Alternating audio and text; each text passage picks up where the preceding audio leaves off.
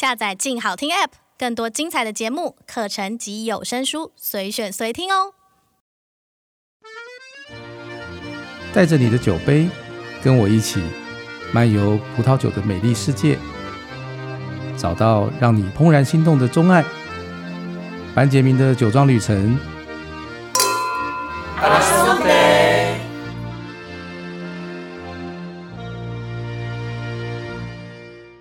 Bonjour， 欢迎收听静好听制作播出的节目《班傑銘的酒庄旅程》，我是侍酒师班傑銘。今天这集是第10集，也是本季的最后一集。这段时间感谢大家跟我们一起逛了世界许多经典葡萄酒庄和产区。常有朋友问我，餐和酒要怎么搭呢？食材例如说生蚝、炖牛肉或者是甜点，要搭配哪一些葡萄酒呢？如果是卤肉饭呢？如果是麻辣锅呢？也可以搭葡萄酒吗？今天这集节目，我邀请到了我一位好朋友 Chris 周家俊先生，一起来跟大家聊聊。 Chris 你好。 Hello Benjamin 你好，谢谢你的邀请，各位听众你们好。 Chris 现在是法国一个顶级私人葡萄酒俱乐部的顾问，还有台湾的代表。 Chris 你之前在澳洲读完大学之后，还到了法国蓝带厨师学校取得厨师证照吗？对，因为我从小的时候就非常喜欢吃，念完书以后呢，就觉得我要成为一个厨师，所以呢，那时候就在 Sydney 的蓝带学院去念完一个厨师的课程。 Chris 真的是我认识的朋友里面既懂料理又懂葡萄酒的，非常适合我们今天要聊的这个题目。Chris 你曾经在雪梨的 One Chef Head 的这个餐厅，还有伦敦的米其林2颗星餐厅工作过，然后你又是 WSET 的 Level 4的 Certified， 后来是什么原因让你进入葡萄酒这个领域的？我大概是在餐厅工作的时候发现，在特别是法国顶级的餐厅对食材或者是厨师的菜的要求以外，非常重要的一部分就是餐酒怎么可以跟菜配合，所以慢慢呢我就对葡萄酒的产生了兴趣，然后最后我是离开了厨师这个职业，然后直接跳到葡萄酒的行业，因为我觉得这样的方法才是可以让我学习最好的、最快、最直接的一个机会，然后慢慢一直在进修，就练完了那个 WSET 的 Diploma Level 4。 太好了。在我们来聊餐酒搭配之前，要喝葡萄酒，关于开瓶、酒杯的搭配，还有喝酒的温度，是不是有什么我们要注意的呢？ Benjamin 你刚刚讲了一个非常重要的一个点，就是温度。因为呢，我觉得在喝葡萄酒的时候，我们经常没有留意、没有注意到一个很重要的点，就是喝酒那个 serving temperature。serving temperature 就是那个倒酒的温度。对，我们可以享受那个酒，那一个温度是最好的。我经常看到，就算是在很好的餐厅，经常会出现一个情况：白酒太冰，红葡萄酒太热。我们一般的餐厅的那个室内的那个温度啊，大概在20几度，我们是做的最舒服的。但是呢，其实我们的红葡萄酒，就算可能到波尔多，甚至是美国的一些红葡萄酒，他们最高的那个 serving temperature 大概最高不能超过18度。哇！所以呢，一般如果我们只是放在室温的话呢，其实那个葡萄酒会太热。这样会让它的那个酒精的感觉还有单宁都会出现一些很苦的或者是一个很涩的一些口感出现，这个的确是我们蛮容易疏忽的哈。就是平常一般餐厅在喝酒的环境很多并没有那么讲究，对，所以其实这也会让我们喝到酒的时候不一定能够享受到它最佳的状况。对，另外白酒也是，很多就会看到餐厅直接把白酒就吊在冰桶里面一直放，然后你就看到那个酒是放着半个小时，就已经变得太冰太冷了，然后你喝起来什么味道都没有。因为越好的白酒其实那个温度我们是要比较高一点点，大概在8到10度，有时候如果是一些好的 Burgundy 的话，甚至有一些可以更高一点点也可以。所以我觉得温度是一个非常客观，也是可以很简单在大家平常不管在餐厅或者是在家喝酒的时候可以留意得到，也可以把整个喝酒的体验变得更有趣更享受的一个动作。 的确我身边的朋友都会觉得，如果白酒温度低一点会喝到它的细致，可是如果像你刚才说的温度太低，它的一些比较柔顺的特色都会没有办法显现出来。另外我觉得 Benjamin 刚刚也有讲到其他可以注意的，就是酒杯。一般在餐厅当然会有不同类型的酒杯，不同的品牌，在这边我就不多研究那一个是最好，因为每一家都有不同的一个自己的态度，不同的想法特色，对，不同特色。但是呢，我觉得重要的第一是酒杯不能太厚，也是温度的原因，因为酒杯太厚的话，酒放在里面很快那个温度就会有改变。然后另外就是要确定那个葡萄酒杯全放的空间是不会有其他的味道。很经常发现就是可能酒杯不干净，或者是它全放在一些纸箱里面，所以呢酒杯还有一些纸皮的一些味道，所以这些也是会要留意一下，因为会影响到酒的味道。好，接下来我们进入这一集的重头戏，我们来聊聊葡萄酒跟食物的搭配吧。好啊，这方面应该是我的专业。太好了。葡萄酒跟食物的搭配我一直认为非常复杂，而且应该是重要又有趣的课题。我有几次受朋友之托帮忙建议餐厅的酒单的经验，我完全了解到葡萄酒和食物搭配的时候组合的多样性还有它的复杂，特别是中餐，因为中餐出菜的顺序是没有像西餐那样子比较有固定的模式，所以其实在葡萄酒的搭配上是一件非常困难的事情。对，我非常认同 Benjamin 你刚刚说的，因为对我来讲葡萄酒其实是食物的一部分，两个东西是应该永远都是走在一起的，像特别在欧洲的文化里面，这个就是每一天在餐桌上的一部分。葡萄酒不一定是要很贵，不一定是要特别有名的，就像面包一样，在他们的坐向永远有葡萄酒，然后也是跟他们的食材永远都要有一个考量怎么放在一起。像 Benjamin 你说中菜是特别困难，除了是那个出菜的顺序以外呢，其实还有很多的食材还有烹调的方法是跟欧洲方面很不一样，处理的手法，还有很多时候中菜会多一些有酸度啊，有醋啊，有甜啊，或者是一些不同的处理烹调的方法，所以这方面也是对中菜跟葡萄酒配搭一个很大的挑战。我们其实比较常去，如果是一些比较讲究的餐厅就会有附搭餐酒的这个选项，然后我通常会选这个选项，因为这个选项可以让我品尝到最多的食材跟酒的搭配。那我选的目的其实就是要享受一下餐厅侍酒师为了不同菜色精心挑选所搭配的餐酒。我过去大部分的经验都是惊喜。 Chris， 也许我们今天就来模拟一下，我们现在去了一个餐厅，然后点了今天最想要点的这些食材。我们就从第一道菜，假设我点了一个生蚝，那这个时候我要怎么来选酒？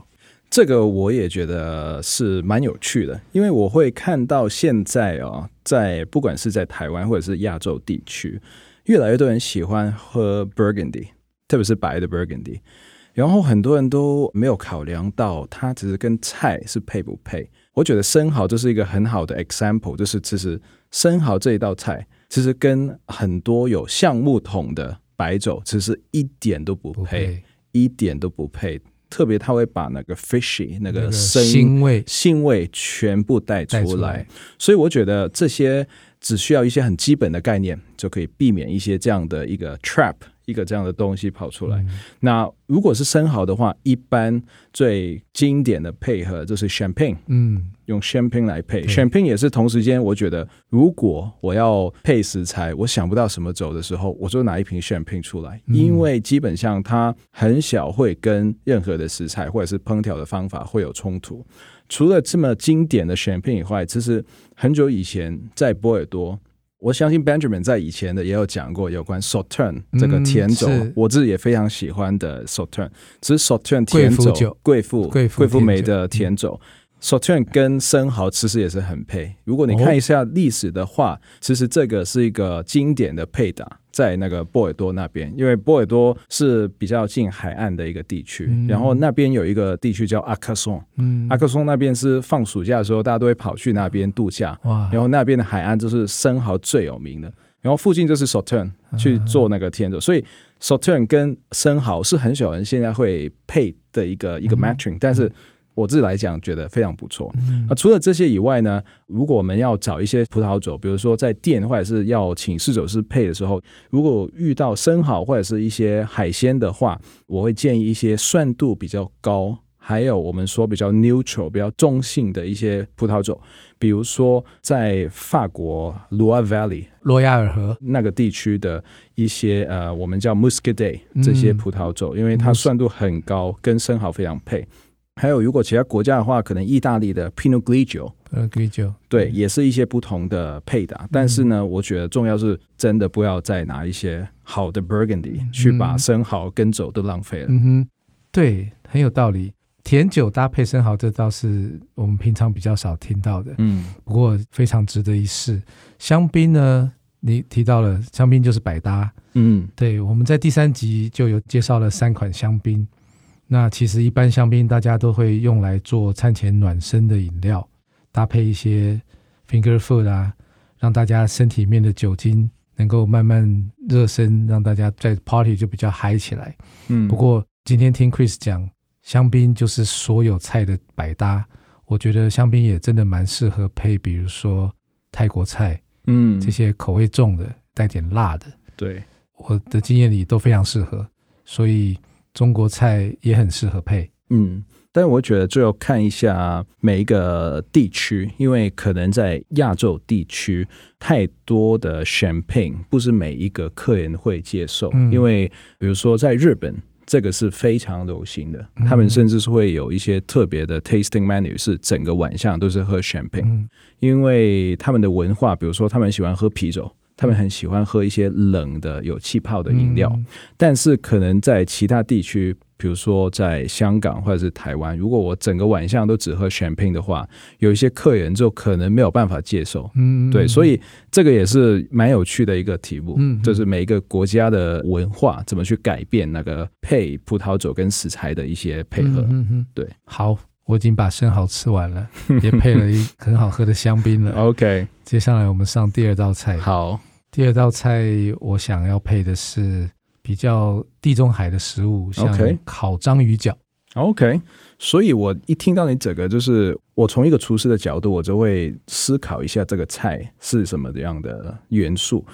烤的它会风味比较浓，还有呢那个章鱼就是会是比较一般用一些比较浓味的调味去烹调它，那所以我对大蒜啊一些香草啊等等等等不一样的，然后我会想就是用一些选的酒味道已经要够浓，2个方向去选，一个就是要够浓，比如说我会想到 Fino Sherry， 因为你讲雪莉酒，对 Fino 的，因为你讲 Grilled Octopus， 我就想到西班牙的 Tapas，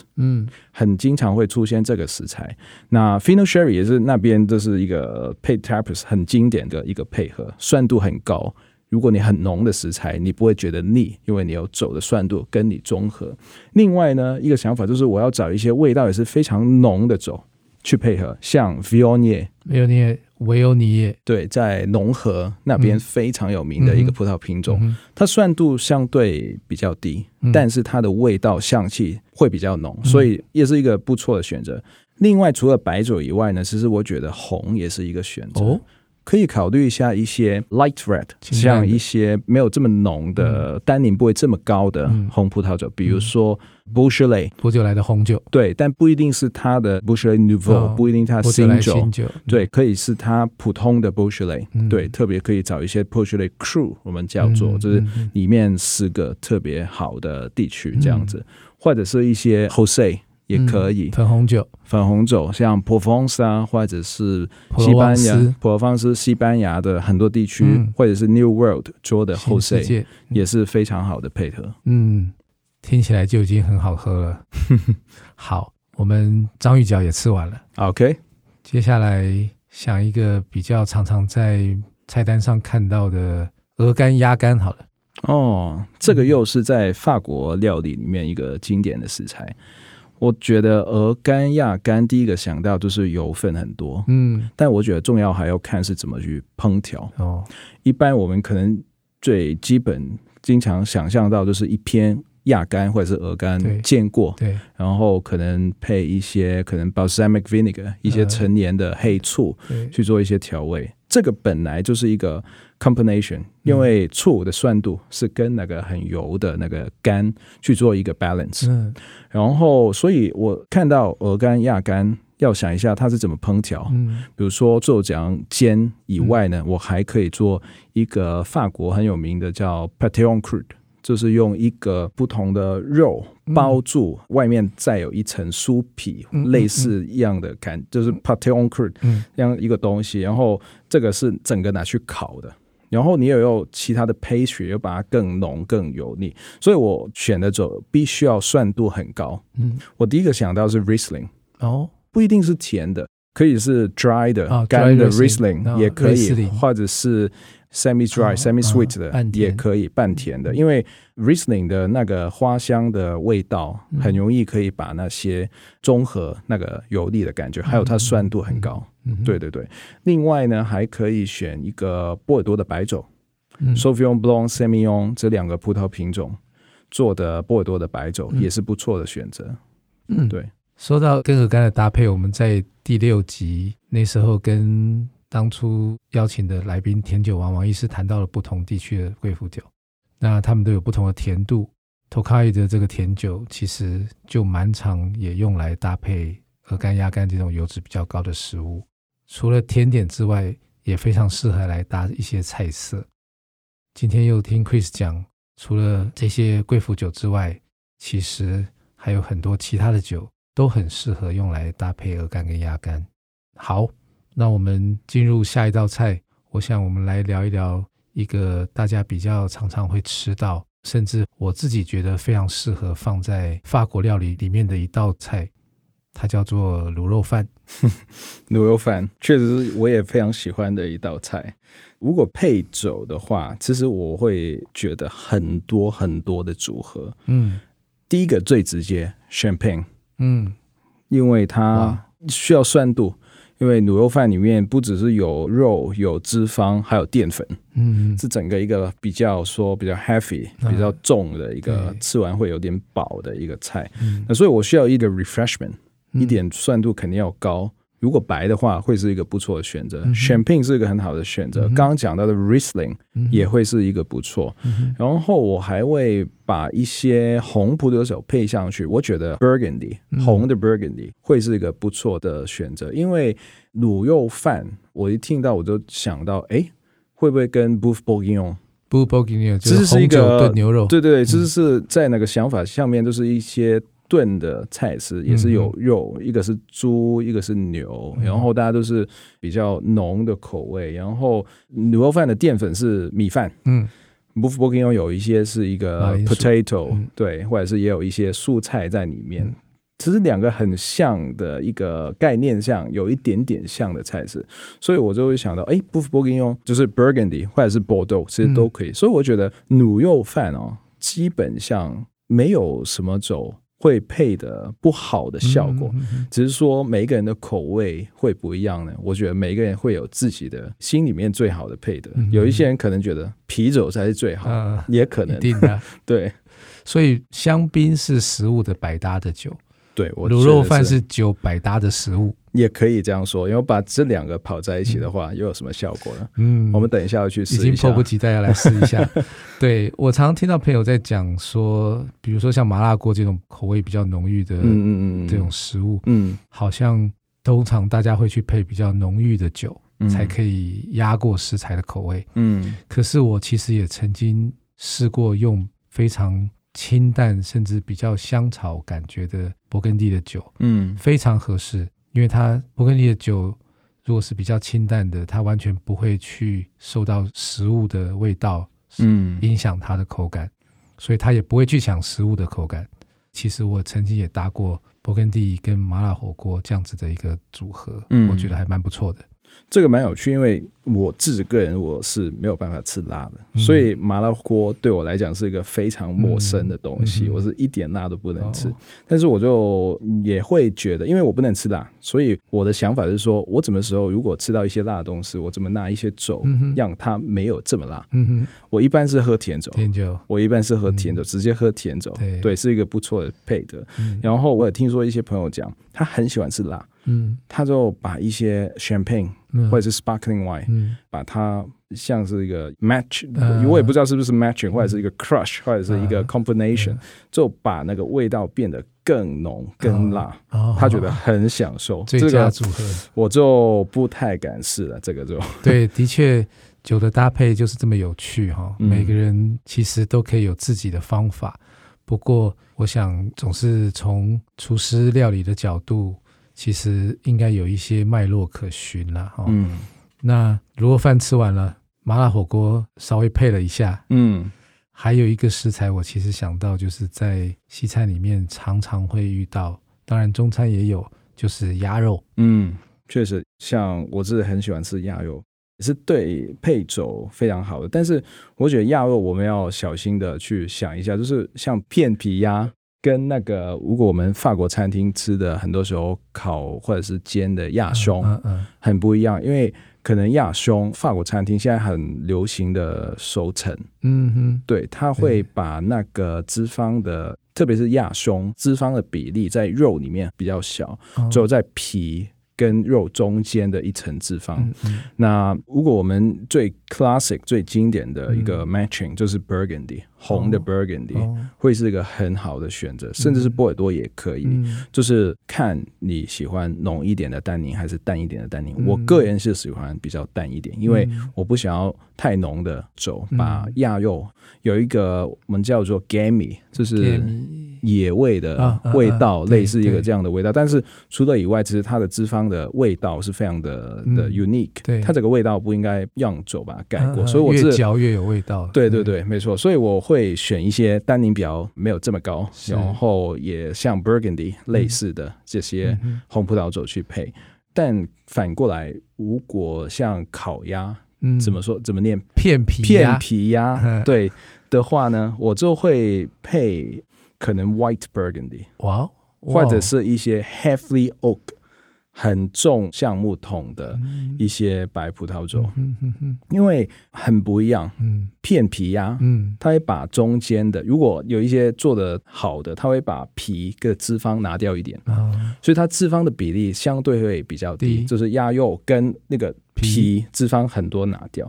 那其实你跟白的配，因为它不需要这么多的单宁跟它做一个 balance，对，很多有橡木桶的很浓的白酒，其实跟它出来的效果也是非常好，特别现在很多烤鸭是用一些木头去烟熏等等去烤的，那些橡木桶的味道就可以跟那个皮的那个烤的木的香气做一个很特别的 matching，所以又回到我刚刚说那个食材都是一样，但是怎么去烹调是会有很多不同的考量。哇，这是我真的没有试过的组合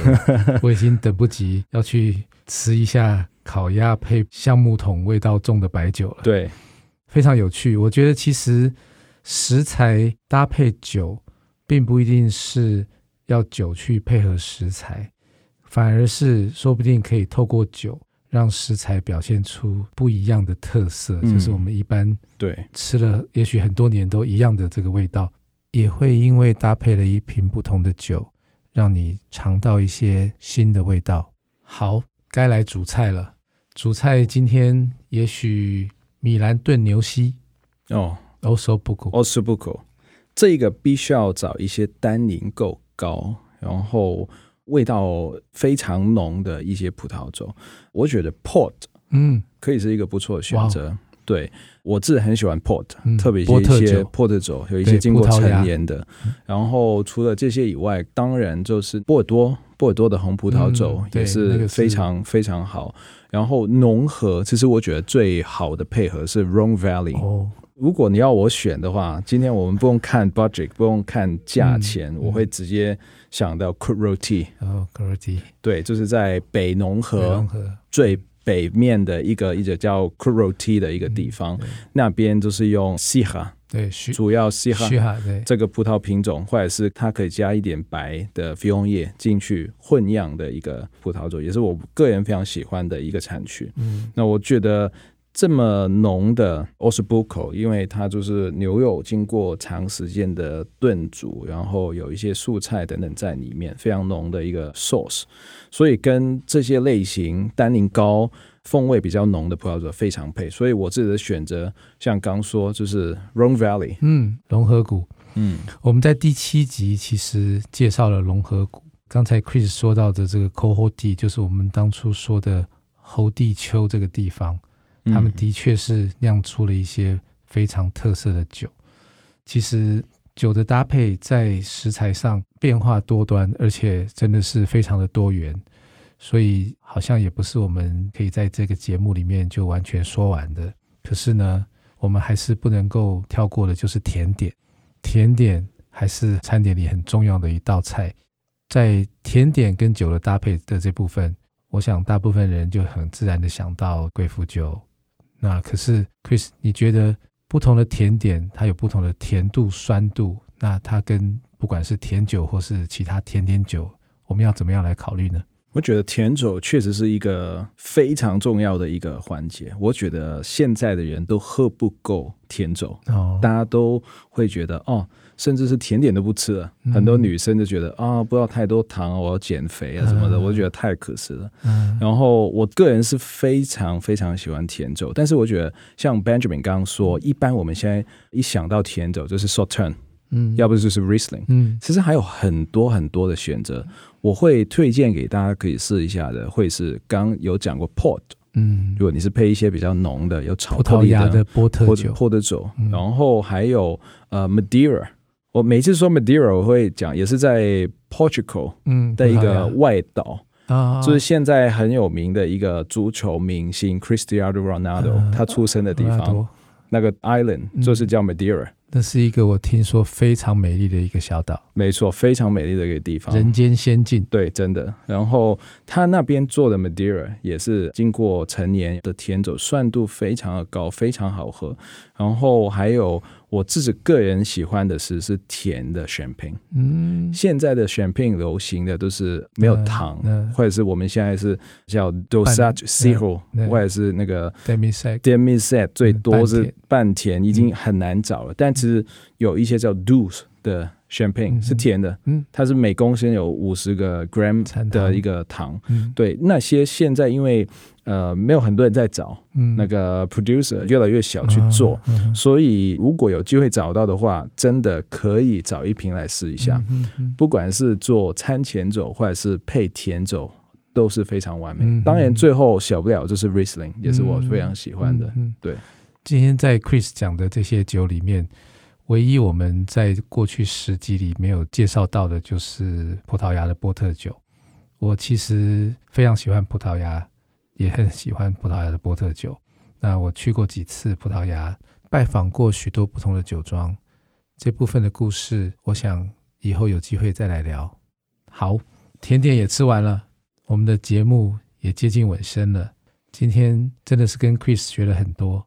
我想食材跟葡萄酒的搭配这个复杂又有趣的话题，应该还有很多可以讨论的。不过呢，我想我们都同意一件事情，就是葡萄酒可以用等级、它的评分或是价格作为评量的依据。可是我们生活里遇到的每一瓶酒，其实都有它独特的风格跟趣味。我们在用餐的时候点了些什么菜，一起吃饭的人，还有餐厅的气氛，都会让你对喝到的葡萄酒产生不同的感受。我们在葡萄酒里喝到的精彩，往往不是因为它的品牌，更不是因为它的价格，而是它在你心里面留下的感动。 Benjamin， 我觉得你刚刚讲到一个我觉得很有趣的题目，就是你会说我们不要太在意那个酒的品牌还有价格，我觉得这个是一个非常重要的一个点。因为我经常会心里面有一个问号，蛮有趣的。我不知道大家听众或者是 Benjamin 你有什么想法。我觉得像我们餐厅每一年现在台湾也会有那个米其林的 Michelin Guide、然后每一次跑出来的时候呢，大家都会有很多意见，大家都说哎呀为什么这个是拿到只有一星啊，我觉得它更好，或者是哎我吃到另外一家比它更好、等等等等，每一个人都有自己的意见、大家对吃饭这一方面每个人都有自己的价值观、或者是觉得什么的食材什么的餐厅才是最好、但我觉得相反是葡萄酒这个对我来讲也是食物的一部分、但好像我们的那个味蕾我们的 palate、都是给酒评家、或者是一些分数或者是价格去有一些固定的想法，我们好像就按着这些想法去选自己喜欢的葡萄酒、但我觉得这个是很奇怪的一件事，因为大家对用餐餐厅吃饭有这么多意见，但是好像对葡萄酒的意见相对比较单一，对，大家都会很在意是不是我说的话会错呢，是不是我不懂呢，我觉得大家可以开放一点的态度、因为我觉得葡萄酒是没有对跟错、我觉得最后的重点是你要找到或者是你要知道你喜欢的是什么葡萄酒。还有像 Benjamin 刚刚说不同的餐厅不同的环境不同的人不同的气氛你会选不同的酒，我觉得这样的话呢你会更享受得到葡萄酒带给你的快乐。是的，我觉得最好的那瓶酒就是你当时最想喝或是你心里面最期待喜欢的那瓶酒。我们在节目里其实也聊过很多去拜访酒庄跟庄主或是酿酒师互动的一些故事，我自己觉得你对一瓶酒的感动其实都来自于大家在互动的过程，大家交换酿酒背后的理念，那些不同的令人感动的想法其实才是留在我心里面对这瓶酒最深刻的印象，也并不完全只是我喝到它的时候的那个味觉的感受。这也让我想到老化酒庄90多岁的Lalo夫人，她引用了画家达利所说的一句话，她说 Once you know how to taste wine, one no longer simply tastes wine, but its profound secrets. 意思就是说，当你懂得如何品尝葡萄酒的时候，你所喝的不再只是酒，而是这瓶酒里头的秘密。很开心今天可以请到 Chris来跟大家谈葡萄酒跟食材的搭配，谢谢你 Chris。 谢谢 Benjamin， 谢谢你的邀请，也希望刚刚分享的可以为大家听众带来一些对葡萄酒基本的跟食材配合的一些概念。一定可以的，谢谢你。谢谢 Benjamin， 很开心可以跟大家一起展开这场酒庄旅程。如果有什么想法或建议，欢迎透过静好听的网页或 FB 粉丝团留言告诉我，期待很快可以再跟您见面。谢谢 Chris， 谢谢。À la prochaine。 想听爱听